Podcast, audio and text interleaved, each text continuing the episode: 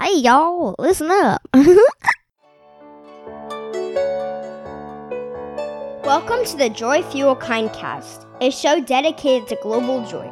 Joy Fuel shines a light on people, kids, and grown ups all around the world, doing things for kindness, creativity, and joy. Becky Suzik is our host, our friend, our partner for joy. She's also my mom. The Joy Fuel Kindcast exists to increase global joy. Listeners are invited to open their hearts and minds to guest stories, to consider our own connection to kindness and creativity, and how we can use these as gateways to deepen our practice and experience of joy. Thanks for listening. I'm Colin, and this is my mom. Hello, Mother. Thank you, Colin. Welcome, Joy Fuelers, to the Joy Fuel Kindcast. Our world is complicated, and being a human in 2018 certainly is not easy. So many of us have curiosities and perplexities about who we are and this type of being we have dubbed ourselves humankind. Our show intends an exploration of how we humans can and do put an emphasis on that kind bit of who we are. That's the main intention behind our show a deeper exploration of kindness. The question I often ask myself how might I fully step into humankind's potential and embody our name, humankind? I hope our program will take us perhaps sometimes out of our comfort zones, challenge our way of thinking and being in and of this world, and invite us to go deeply into our kindness imaginations. This episode of the Joy Fuel Kindcast, we're calling it episode two, offers a tall order of just that, I think. Today, we will hear from two remarkable people nurturing the Human Kindness Foundation, an organization primarily volunteers, bringing kindness and spiritual exploration and meaning to some 35,000 people who are incarcerated, prisoners living in jails across America and a few other countries. While many of our programs will have content intended to be shared with children, I want to let you know that some of the details shared in the second half of our program include details about criminal acts and prison life. If you have children in your life, well, you may prefer to listen to this show beforehand to decide whether or not you'd like to share it with children. The Prison Ashram Project was founded 45 years ago by our guest, Sita Lozoff, with her late husband, Bo Lozoff, Sita, the spiritual director for the foundation, and as you shall hear, eloquent historian, shares inspiring stories, including one about her meeting with the Dalai Lama. Catherine Dumas has been with the foundation since the 1980s, and she is responsible for so many aspects of the Human Kindness Foundation's outreach and their day to day operations. I'm grateful and excited to introduce you to both Catherine and Sita. Welcome to Joy Fuel. Sita, I'd love to hear about the early days and the beginning of the prison ashram project. In 1973, Bo and I both read Ram Dass's Be Here Now. And at the same time, we uh, happened to be visiting our brother in law in Terre Haute, Indiana, in federal prison. Um, he got a 12 to 40 sentence for uh, smuggling marijuana from Jamaica. Um, that may sound steep, but it was the second time he, he uh, did it. Uh, got probation the first time. And so uh, we loved um, Be Here Now so much that we wrote to Ram Dass and asked him if he um, would come visit us and do a talk down here in North Carolina. And we arranged it. He said yes, we arranged it. And he spoke at Duke December 1st, 1973. And during that week, he told us that he had been putting copies of Be Here Now into prison libraries all over the country, and he was starting to get letters from people, from the men and women inside. Um, and he was feeling a little bit overwhelmed by the amount of mail that he was getting. And um, as a result of our visiting our brother in law in uh, federal prison in Terre Haute, uh, Bo started getting interested in maybe having something to do with the prison population. And he told Ram Dass about it. And Ram Dass said, Well, why don't you take my letters? And that was the beginning of the prison ashram project. It began slowly uh, he, with just correspondence And then he uh, wrote a little book called Inside Out. In 1985 is when we started getting uh, so big uh, that it was time for us to have our own um, our own uh, uh, place, and that's when Human Kindness Foundation began.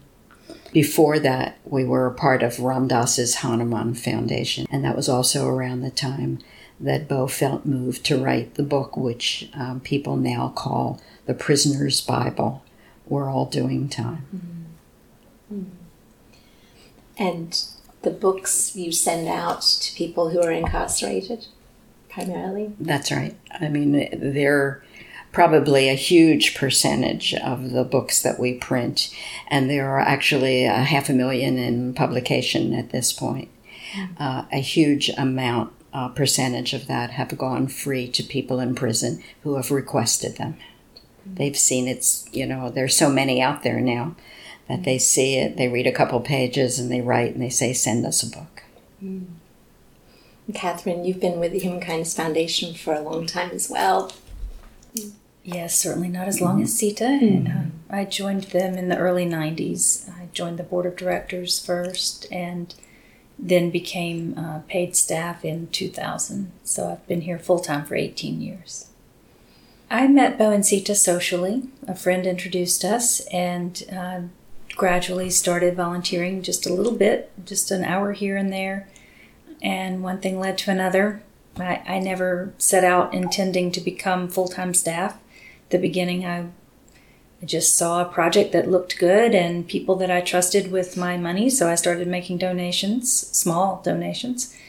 As time went by, just happened. We became family to each other and became um, more and more involved. I became more and more involved in the project that they were already uh, spending their entire lives on. And here we are, Sita and I. Mm-hmm. Uh, we do have help, but Sita and I are the the only full time people here at, at HKF right now. Hmm. A lot of the people that we work with are severely cut off from their community. And so we try to help them build community where they are, if that's possible.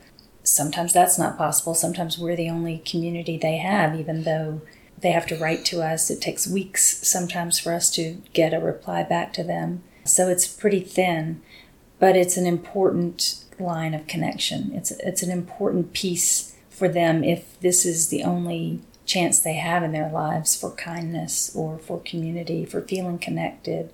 I think we're really in trouble when we don't feel connected to other people. Mm.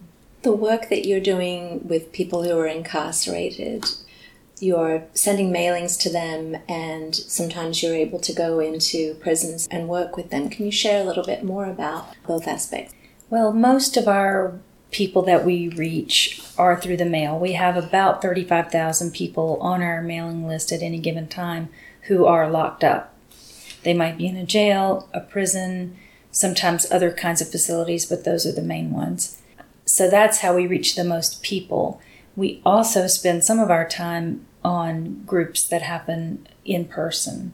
Of course, we can't reach as many people that way. We can't go to 35,000 people and do meditation groups, but we do spend some of our time and resources in that way when it's possible. And one of the ways we like to leverage our work is to support other people who are going in doing meditation groups anywhere. We can send materials, we can send our books. We have a, a guide on our website for how people can get started if they want to teach meditation in a local jail or prison. So we really want everyone to have access to that in person contact. And since we can't do that ourselves, we do also have the books. We're all doing time, which Bo wrote, finished it in 1985. People respond very deeply to that book. Bo was not a professional writer. That was the first book he wrote. He didn't think of himself as a writer. But somehow that book happened through him and it has a life of its own. The people reading it now, many of them were not born when that book was written, and they're still writing to us about the personal impact that the book has. There's something about that book that just reaches people at a place that's deeply personal. Some of it may be because of the wonderful cartoons in the book. Uh, our friend Rick Morgan drew the cartoons, and they're just fantastic. They're simple line drawings, but they really convey a sweetness and humor. And then Bo's words, and then drawing from all the different religions and traditions, drawing practices, drawing stories from the different traditions. The book just reaches people. We can't really fully explain why. So, those people on our mailing list who don't have access to an in person class can still take that book, feel that very personal connection, and work with the book almost as if they were working with an in person meditation teacher. We get letter after letter from people saying, I never even finished reading a book before, but this book stays by my bed and I read it every night. I read a few pages every night, or I do practices from it every day, that kind of thing. Uh, so we love being able to get the book into the hands of a person who's incarcerated, whether or not they also have access to teachers. Your intention with the books and um, the newsletters that go to people is to help them to um, nurture a meditation practice regardless of their religious background or even if they don't have a religious background. And what is the ultimate goal of that for the people who are incarcerated? I would say that few people end up meditating. I mean, there's a wonderful meditation practice in there, and there's yoga and other practices, and we act, you know, we very much recommend people do it. But I think people are learning to be kinder. I think I think that's what it is, and that's more the goal than them leaving with a practice or something like that. You know, the practices help them be kinder, and we clearly recommend that. I think that a lot of the people who read these books are going to stop hurting people. Mm-hmm. I really believe that with all my heart. How do they begin? If they're hurting other people, they're hurting themselves. Right. Um, well, as the Dalai Lama says clearly in the Book of Joy, the way to take care of yourself is by starting to help other people, by getting getting away from about me, me, me, and just look, starting to look outside yourself and see, you know, there are a lot of people suffering out there. Is there anything I can do to, even with just a smile, mm. to help things? Mm. And they will find um, been my experience as well, that they start feeling better, that they are taking care of themselves when they when there's more of an outer directed energy and kindness. Mm-hmm. It works that way. The intention is to help them feel human? And is there an intention for them when they come out of prison or is it, it, regardless of, of the time that they serve? I mean how do you look at the big picture of the program in, in the context of people who are imprisoned? Our mission is really pretty simple. Our mission statement is to encourage more kindness in the world starting with our prisons and jails. So that's just starting. It mm-hmm. It almost doesn't matter to us whether a person is locked up. Of course, it matters in the sense that we care about people, their suffering. We want them to be safe. We want them to be free if they're safe to be free. All those things are true. We're, we're people and we care about the people who write to us. But when you dig down really deep, our mission isn't dependent on whether anyone's going to ever see the streets again some of our best friends that we've known for the longest through the mail and in person are people who have death sentences. They're never going to see the streets again, but they can be of service. They can have valuable, meaningful lives. They can be kind, beautiful human beings. We know several examples of that. We have a book that we distribute free to people who are incarcerated called Finding Freedom Writings from Death Row written by Jarvis Masters. He'll never walk the streets again. Jarvis lives on death row in California. Uh, his uh, team is working to change his sentence so that he won't be executed. They're not even working on getting him released.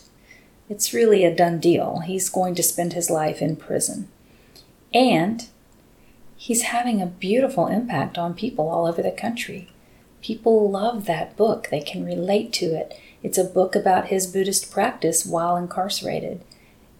He tells wonderful stories. He talks about situations that we couldn't we couldn't describe those situations. We haven't lived them. And it it really makes an impact on people who are living similar situations. Some of them will get out. They're changing their lives because of Jarvis and they will get out and they will have a more direct impact on their community outside of prison than Jarvis does. But Jarvis's life is valuable and meaningful. We could go on and on about some of the amazing people who have death sentences in this country. It doesn't mean necessarily that they were wrongfully convicted. Most of them did something awful. Sometimes that was decades ago. Sometimes they're very different people than they were at the time that the crime was committed. If they've chosen to use those decades to go deeper and to dive into one religion or another, or like you said before, we don't require that someone have a religion, these practices can be used by people who are atheists as long as they believe in something. Maybe they believe in humanity, maybe they believe in kindness Maybe they believe in uh, something a bit more mystical but not specifically religious. They can use these practices to become really beacons of light for their unit. There are maybe as many as a few hundred other people living in the unit with them that they can touch on a daily basis, that they can be community for. And we've seen that over and over. People writing to us about the guy down the hall who has made such a difference in their lives, or who they go to when they're troubled, or who they rely on to help them calm down. So we write to people from that extreme of they're never going to get out to the other extreme, maybe they're already out, or maybe they're only going to be in jail for a few days or weeks. Most people stay longer than that, but it could happen that they're only there for a very brief time. And even for people who have never had any experience with car- incarceration. There are people who use our books who relate to them for different reasons. I just got a nice, wonderful, generous gift from someone um, who said that the reason she reached out to give us this gift is that her friend Pierre, and I won't say his whole name because of confidentiality, but her friend Pierre got our books in it sounds like he got one pretty soon after Bo wrote it. It's sometime in the 80s he got the book We're All Doing Time. And he had a chronic illness that came with a lot of pain and various surgeries and so on, recovery time. And she said he used Bo's book to help him through that prison, the prison of physical suffering. And it really made a difference to him. And it made a difference to her to watch how he handled that. And that tool was so valuable to him and he did die from his condition about a year ago and she just reached out to us because she wants to support this project that was so valuable to him neither one of them has any connection to incarceration mm. so our goal really is that and we bo used to say the outcome isn't really our business the we seem to have this tool that the world seems to need and value when people like Pierre's friend value it, they share their resources of money. Other people value it and come and share their resources of volunteer time. People need it, apparently, because they're still writing us for it and writing us the thanks. Oh, that book made such a difference. So we see that the need is there. We see that the support is there. We're just the clerks who stand in the middle and help that energy keep flowing from the people who value it and have resources to the people who need it and reach out to ask for it. What those people do with it in a way isn't our business, but of course, we love hearing the stories of someone who really changed, someone who maybe healed a relationship with their children or healed a relationship with a cellmate or recovered from an addiction. Of course, we love those stories. But Bo every now and then would remind us that really isn't our business. We're here to do a job, and as long as we keep that energy flowing, we're doing our job. Mm-hmm. When I think about the collective belief about people who are incarcerated, the words beacon of light doesn't really, you know, normally it's not in our uh, vernacular. It's not the way we talk about people who are incarcerated. So it's really incredible and wonderful, and they are worth more than the crime that they may have committed. It's difficult for people to think that they should be deserving of kindness. That's I think maybe a shift for people in their thinking and their feeling as they're listening to this, mm-hmm. especially if they themselves have been a, a victim of, of a crime. So I wonder if you could talk a little bit about that and the collective conscious about people who are incarcerated. Well, we certainly don't want to sound like we're minimizing the suffering of, of victims. There are a lot of ways to look at that, and we don't we don't want to shy away from any of those ways. We don't want to oversimplify this is a complicated world we live in. Human relationships are complicated. Most of the people who commit crimes have been a victim of something. Maybe it was child abuse, maybe it was a previous crime. So when you say, What about the victims? we say, Yes, let's help heal the victims, including the ones that are currently incarcerated. And let's prevent future victims most of the people who are incarcerated in this country will get out at some point. There are a few who never will, but most will. Most will be released, whether it's a few days from now or a few years from now, or even 10, 20 years from now. They will be back in our community. What kind of condition do we want them in? Do we want them feeling connected to humanity? Do we want them feeling calm and able to handle their own emotions? I think so. I think that helps fewer victims become victims later down the road. Uh, so even if we're just doing it selfishly, it is of value to help people heal their own violence, their own turmoil, their own wounds. Uh, and then, of course, you have a lot of other levels at which we believe every person is a child of God. Every person is a brother or sister of the rest of us, humanity. So we can talk on that level of it's just the right thing to do, even those people who are never going to leave the confines of a prison unit still deserve to be treated as human beings. Mm. Sita, is there anything you'd like to add? Um, I was just recalling uh, an amazing interview that I uh, read years ago. This woman's uh, child was uh, raped and murdered and um, and she said her Christian faith did not allow her to be angry at the murderer. That it was really it was really important for her to forgive. And that that's, I think, the cornerstone of any, any and every religion is, um, is forgiveness you were talking about the books and their relevancy to all people, not just people who are incarcerated, and how I came to know of your work, even though I'm just next door in Raleigh. I hadn't heard of your work until I had seen a documentary. Fred Rogers was um, giving out your books, and um, I wonder if you could share a little bit about your connection with Mr. Rogers. We discovered at some point in our office that a man named Fred Rogers in Pittsburgh was buying all of Bo's books and multiple copies. And someone in the office said, I, I think I think that's Mr. Rogers. We had heard that he was in Pittsburgh, and at one point he called and the voice the, I mean, he has such an unmistakable voice. I don't, I think it was me who answered the phone, but I can't promise you that.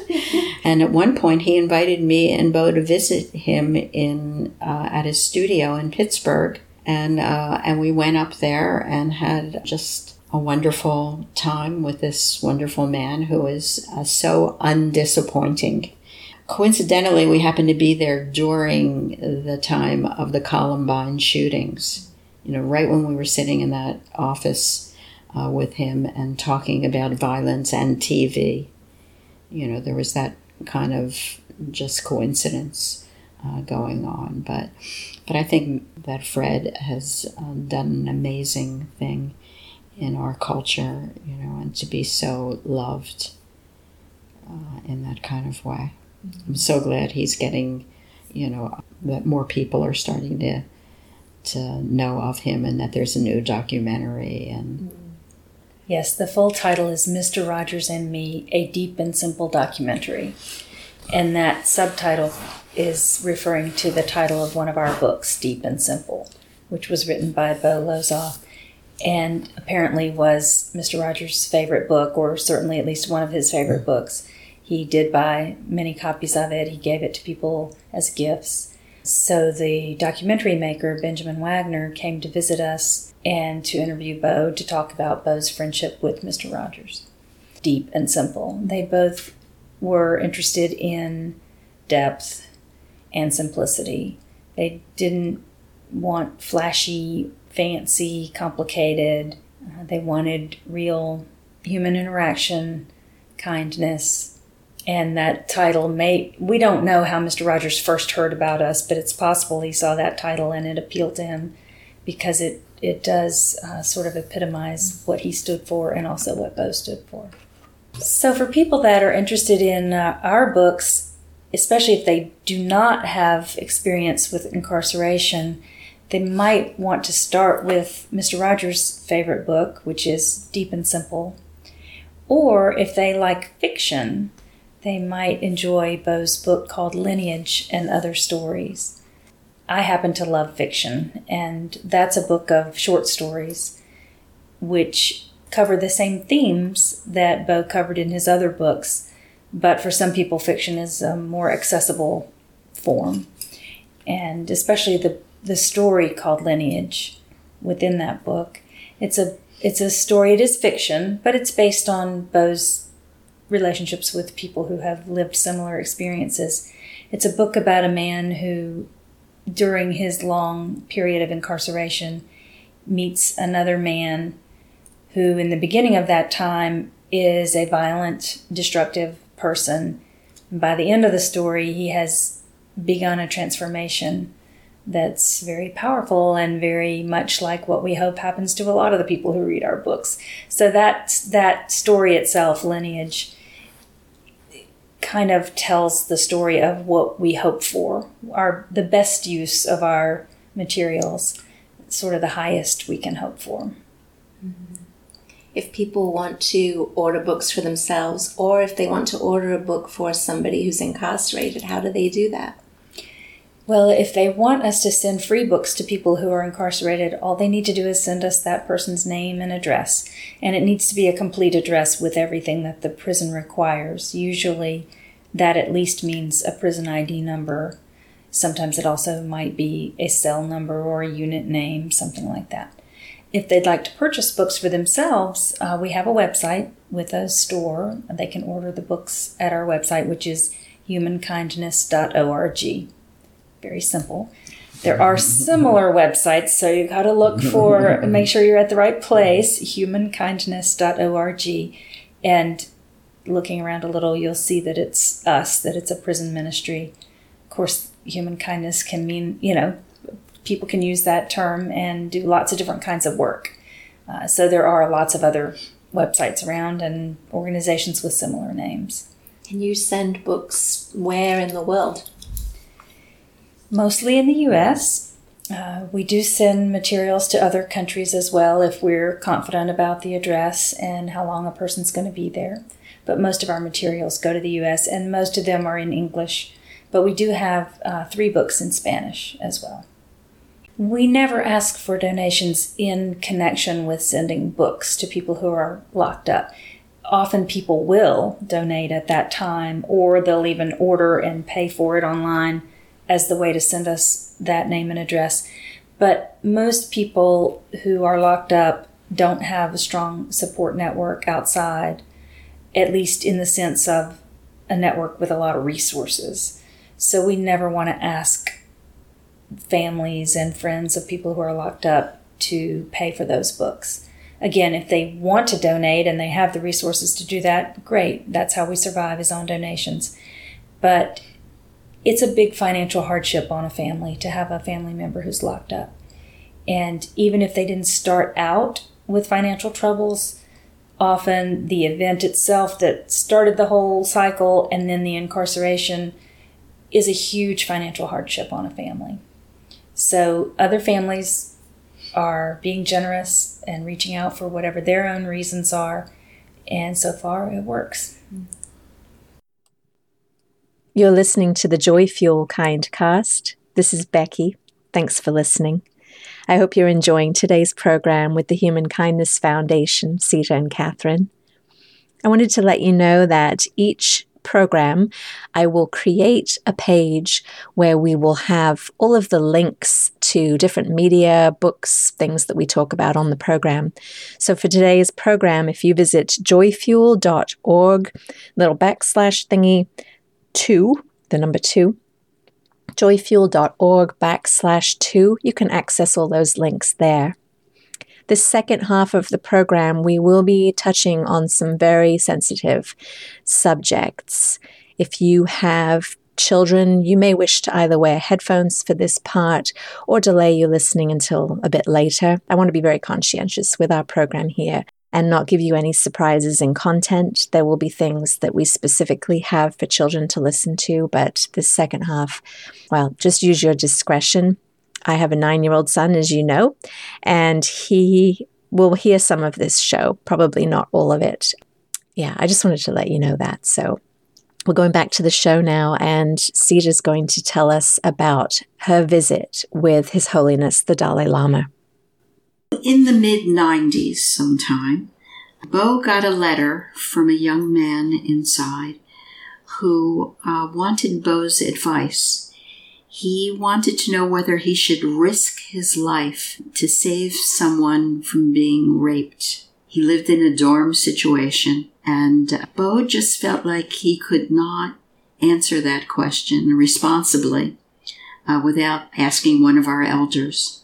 And he wrote three letters one to His Holiness the Dalai Lama, uh, one to uh, Swami Chidananda, and another one to Thich Nhat Hanh.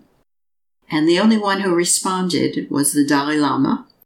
And we got a, a fax. They were communicating in that way from uh, India by fax. And we got a fax saying, His Holiness wonders if you're planning on coming to India anytime soon and um, would like for to have that conversation uh, with him in India.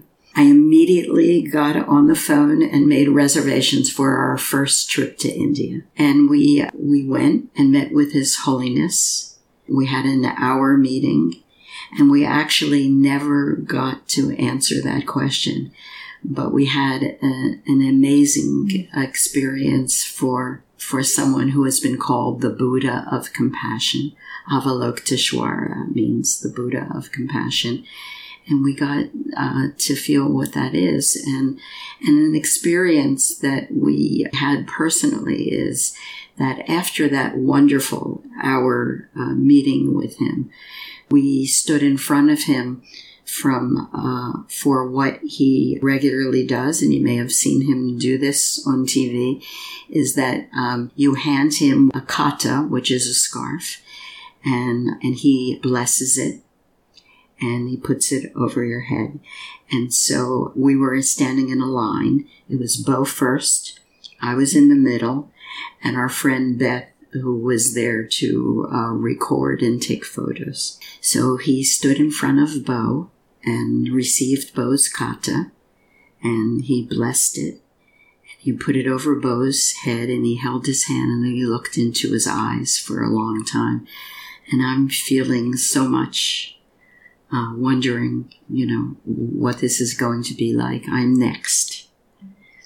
And so he, um, I hand him my kata and he takes it and he blesses it and he never looked up. He never looked up to, to me and he never took my hands and he moved to in front of Beth and I just wondered if maybe he had something, there was something about women or, you know, who knows, but I was definitely feeling crushed uh, at the time. And so he stood in front of Beth and she hands him her kata and he blesses it and he puts it over her head and he holds her hands and he looks into her eyes and then he turns around to leave the room and immediately he just turns around on a dime and he stands in front of me and he takes my hands And he looks into my eyes for a very long time. Very, very long time. And he, and then he leaves. And it was, it was Bo's guess that the Buddha of compassion cannot let a ripple go by when there is not something like that happening. And um, I take that into my heart and, f- and feel that. And I have a very, a very close feeling and connection about His Holiness. He's, he's somebody who is very touching and meaningful uh, to me. And if there's one more book, and it's not Bo's, that I would recommend, it's called The Book of Joy. And it's conversations with His Holiness the Dalai Lama and Archbishop Desmond Tutu. And it says that the answer to joy is kindness. Question that you posed to the Dalai Lama was on behalf of an incarcerated person who was grappling with whether or not he should do something to prevent a rape. The, um, whether he should risk his life. Yes. And you said that the Dalai Lama didn't specifically answer the question, but I wonder if an answer came um, to you and Bo, or you know how you how that experience may have influenced that decision, um, how to respond to that question I don't really have an answer. I I think if that question came to me today, I might try someone else, or I'd at least pray and reflect on it. That's uh, that's a really uh, deep uh, question that um, that I think implies some kind of responsibility on my end of telling somebody um, the answer to that. So I'm not quite sure the answer to that question. Do you have anything to add to that?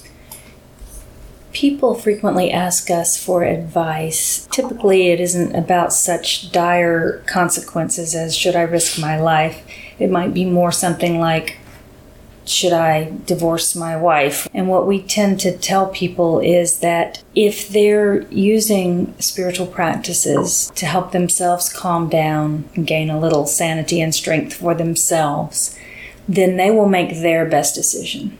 And of course, we can't know. We, we don't know their situation, their family, hundreds of things we don't know about what's going on that needs to be taken into account to make the best decision. But we do trust that you'll make a better decision. Still might not be perfect, but you'll make a better decision if you're coming from a place of your own calm and your own centered self. Your self that has meditated every day for the last week is going to be probably better at making a decision than yourself who has been getting drunk every day for the last week. So, Sita has a favorite quote. Um, your refrigerator quote you want to say it? My my refrigerator quote is trust in the absolute wisdom of each soul. That people are being guided and um, and I was just going to add to um, Catherine's beautiful comment is to ask for guidance when you're in a situation that is um, that is difficult to ask for ask and pray for guidance and help right at that moment that God is there and will respond. That's the promise. At some point in our lives, most of us will know somebody who is incarcerated. And there was a situation that happened to me where I had a very beloved teacher when I was in late junior high, early high school, who was a hero to me because I had a lot of bullying and teasing that I went through and he always gave me such great hope and made me feel special and would remind me that my life is bigger than my school experience. And he really, like I said, gave me hope that I wouldn't have had, I don't think, if he had not been in my life. A few years ago, I learned that he had been charged criminally for the molestation of boys and ended up being incarcerated. And I had a just a, a, really difficult time reconciling because he had showed so much kindness to me. I wanted to write to him because I felt that the kindness that he had given to me I had to ask myself, well, was that not real? you know, I had to go through this reconciliation process and I really wanted to reach out to him to let him know that what he had done for me as a child had really made a big impact on my life as an adult and that that I, I valued what he had done for me. And um, even though I didn't know the specifics of what he had done people were advising me not to write to him. And what happens if he tries to hurt you? And there was just all of this, you know, shaming and, you know, he wasn't entitled to get a letter that would be something affirming of something good that he did. And it really troubled me because it was like I had to go against the status quo of our culture to do what was in my heart. And it was nothing to, um, negate or let him off the hook for what he had done that was wrong, but to affirm what he had done to me as a young person that was good and kind. Mm-hmm. And I ended up getting through that and I wrote to him. And shortly after I had sent him the letter, I had a beautiful letter from him. And um, although he wouldn't talk specifically about his case, he, he said that now he spends a lot of time in prayer um, for, um, for a lot of people that he, that he knows. And it was a beautiful letter to receive. Mm-hmm. Um, but it was something that I had to go through in myself because of the cultural conditioning of people who are incarcerated they're they're worthless. They're worth less. You know, they lose their voting rights. They lose everything. They go into prison. They lose their choices. They lose their freedom. And in that reconciliation, realizing that he still had this incredible value to many people, not just me. When I wrote to him, I was going against the advice of others, but it felt right. And so I wonder for our listeners, how do they write a letter to somebody incarcerated? To paraphrase an Indian sage, do what you must with another human being, but never put them out of your heart. We like that saying because it acknowledges both that there are sometimes things you need to do to be safe or to stop someone from harming yourself or others, and there's never a need to put a person out of your heart. If we were a completely enlightened culture, we could lock up a person like that who might harm a child, and while that person was locked up, we could treat them well, we could help them heal, we would keep them locked up as long as they needed to be to be safe, and they would not be dehumanized in the process. I think that your heart is big enough, and you, from the story you just told, it's clear that it is, to hold both. That he harmed some people, and that's not okay, and that can't be allowed to continue. And there's more to him than that one fact and he is a human being still who can be loved and valued and can have a positive impact in some other ways. We don't really see a conflict. We know it feels like a conflict to a lot of people, and possibly in the early stages of hearing about something, we have to go through our own emotions. We have to work toward a place where we can hold both. But we do feel like hearts can be big enough to hold both. I think that's where the um, the woman that I talked about previously, whose uh, child was raped and murdered, I think that's where she got to was to that place where she held both in her and was able to forgive in that space mm. as a Christian. Mm. If somebody knows somebody that's incarcerated, what do you say when you write a letter to somebody that, you know, how do you start? Well, if you know that person, I think you just start with a simple hello, I here I am kind of message, you know. I I hear that you're locked up. Do you want a friend? You know, just something simple. There's no need to hide from it. That person knows they're locked up. and uh, they know you know now that you're writing to them at that at that address. So there's no need to shy away from that. And yet, on the other hand, you might not want to focus on it too much. I don't need to know why they're there, what their crime was. I'm not in a position to decide whether they're going to be released or how long they're going to be there. Uh, and I find that a gift that I'm not, I have no vote in that, no, no say in it at all. So I simply meet that person where they are. If they write a letter about loving a sunset, then I might talk about a sunset the next time. But they might be in a place where they can't see the sky. Just try to connect with them, let them lead the conversation to some degree, but also just reach out as a as a person.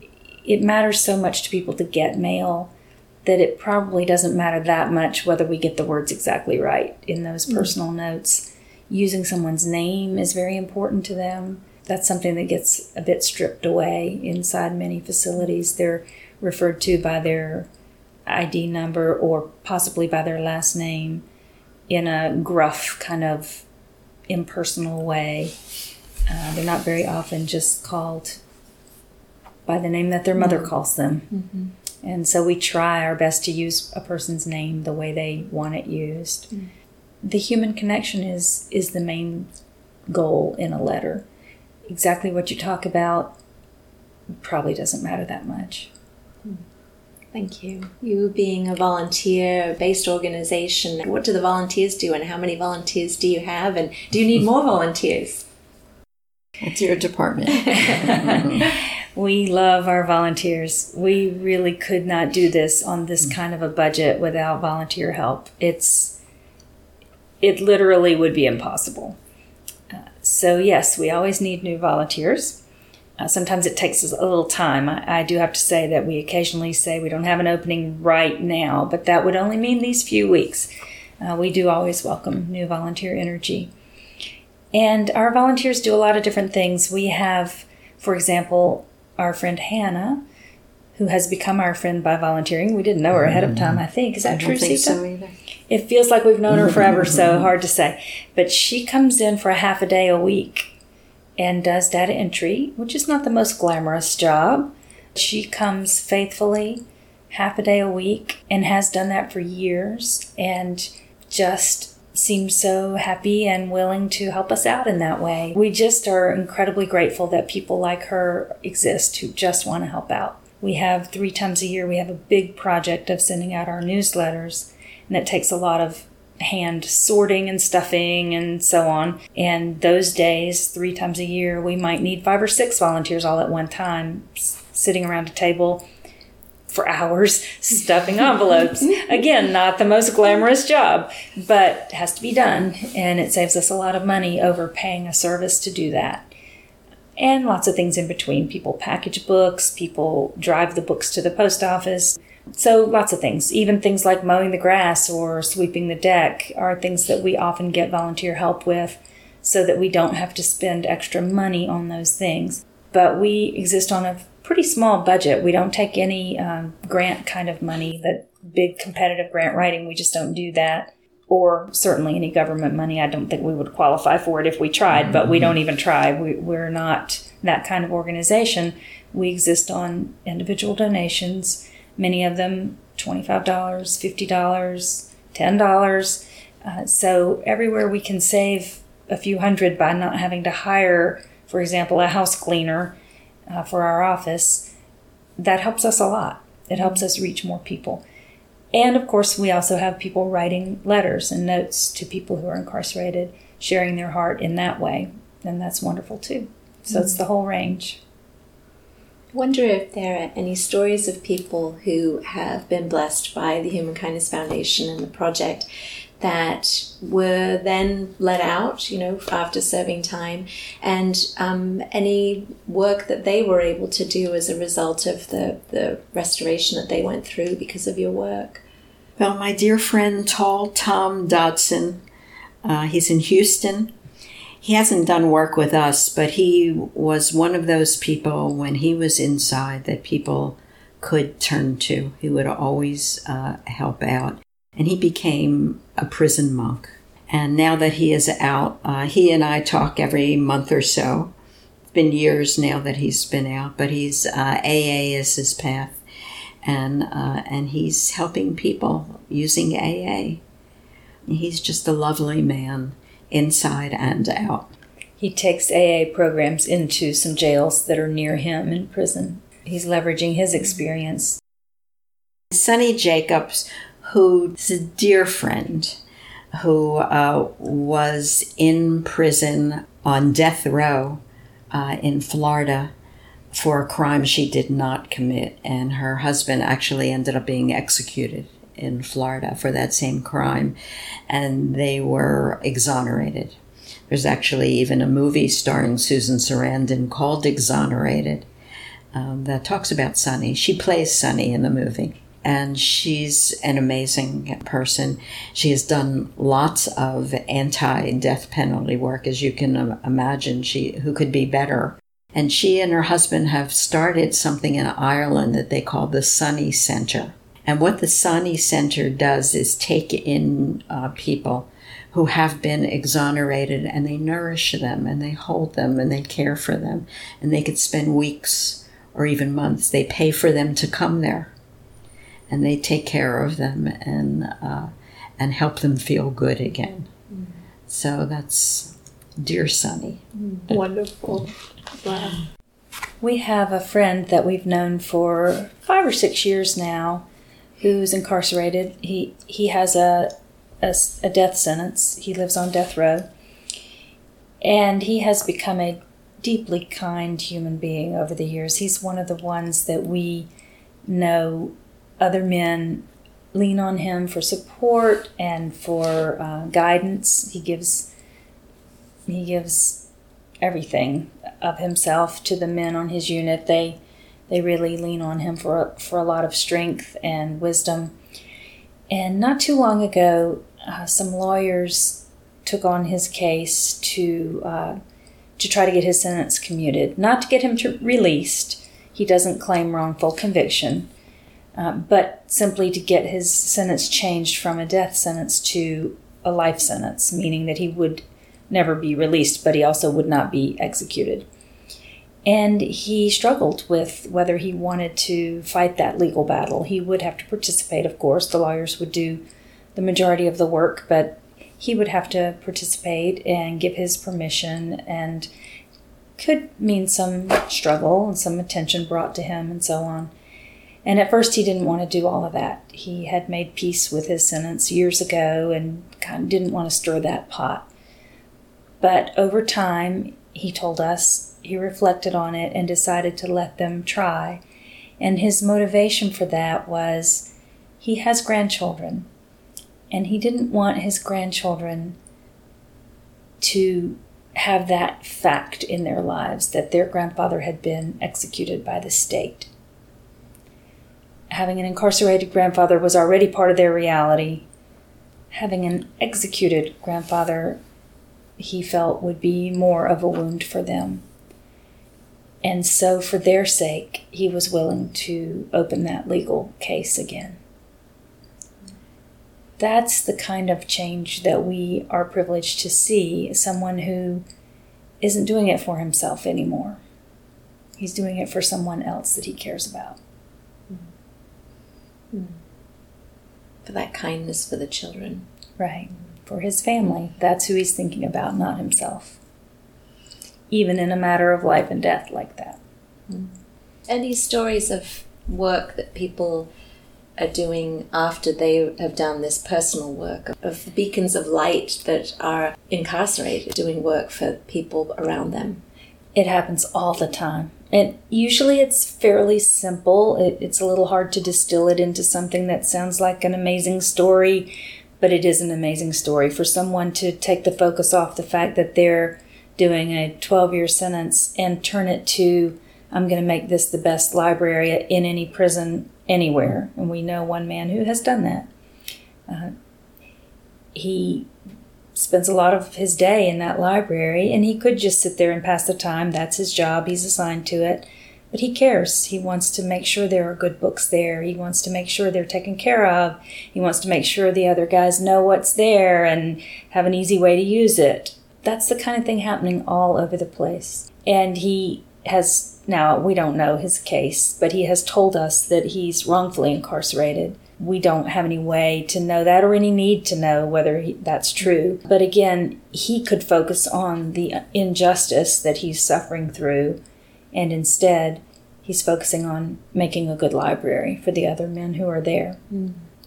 We have one friend named Jonathan who struggles with deep mental illness, and that's largely why he's incarcerated is things he's done that stemmed from his mental illness. But when he's doing well, when he's not in the throes of his illness, he uh, really reaches out to help other people. And he, he wrote to us and said, There are so many people here to help. Jesus would be jealous. And it's so true that anybody who's living mm. incarcerated is surrounded by other people who are incarcerated. And most of them are lonely. They might be scared. They might be sick. They might be addicted. They might be all kinds of troubled things. So there are a lot of people to help. Everywhere you look, there are good people. So when they get calm enough and healthy enough to look past their own tr- troubles, of course they help each other out just like any other community, people help each other out. It's been said that in one of the Buddhist's last births, he asked to be reborn in hell because that's where he could do the most good. And sometimes I write that to the guys who are having a hard time and you know that they have an opportunity to be kind and that they will actually what the Buddha calls uh, what Dalai Lama calls wise selfishness. They will actually feel the difference. Is there anything that our listeners can do to support your mission and what you're doing? Well, we certainly appreciate people spreading the word about us. We don't know how most of the people who support us found out about us. We have been around for 45 years. Some of our supporters have been with us nearly that long, which is amazing and wonderful. And we don't do a lot of outreach to find new people. We don't do much that you would call fundraising. People can help spread the word about what we're doing to others who might be interested. That helps us a lot. We're here to connect people's generosity with people's need and to be the conduit. So if someone wants to give in a way that will support the spiritual life of people behind bars, they can do that. We appreciate when people buy our books we even have T-shirts on uh, for sale on our website, which does both. It helps people be aware of us, and of course, we make a few dollars on those sales to help with the free books that we send. Our mission again is to spread kindness. Anytime someone shares an act of kindness, they really are part of our mission. If our materials help encourage them to do that, all the better. So it isn't necessarily just for people who are locked up and it isn't necessarily about raising money for us. It's about spreading kindness. And if they know someone who would be bolstered by our materials, we love that those books are sometimes given as gifts to help someone else feel a little better or to be inspired or to have hope. I think our books help a lot of people find hope, that there is meaning to life, and that no matter how bad it's been up to now, people can find peace through using these specific practices that Bo teaches in his books and or by simply starting to reach out in those ways and acts of kindness really do help people feel better and feel more connected to each other. Thank you both so much for sharing the stories and for this beautiful work that you're doing for kindness for so many people and for sharing the stories of Bo, who died six years ago. Six years and I feel like he was here with us today mm-hmm. as we were talking. So thank you so much for, for sharing. I'd like to extend a special note of gratitude to Benjamin Wagner and his creative endeavor, a documentary he wrote, directed, and produced called Mr. Rogers and Me, all about kindness guru Fred Rogers, one of my heroes. Benjamin's beautiful film shares the connection between Mr. Rogers and the Human Kindness Foundation, and thanks to Benjamin, he brought my attention to this remarkable organization based in Durham, North Carolina. Thank you for your inspiring commitment to storytelling, Benjamin. The Joy Fuel theme music is the song Being Kind by Nimo Patel. Our show is produced and hosted by Becky Suzik. It is made possible from a global kindness grant from the Pollination Project and from generous listeners like you. If possible, please consider donating to help with all the show's costs. Visit www.joyfuel.org. We promise to put your gift to work for kindness, creativity, and joy.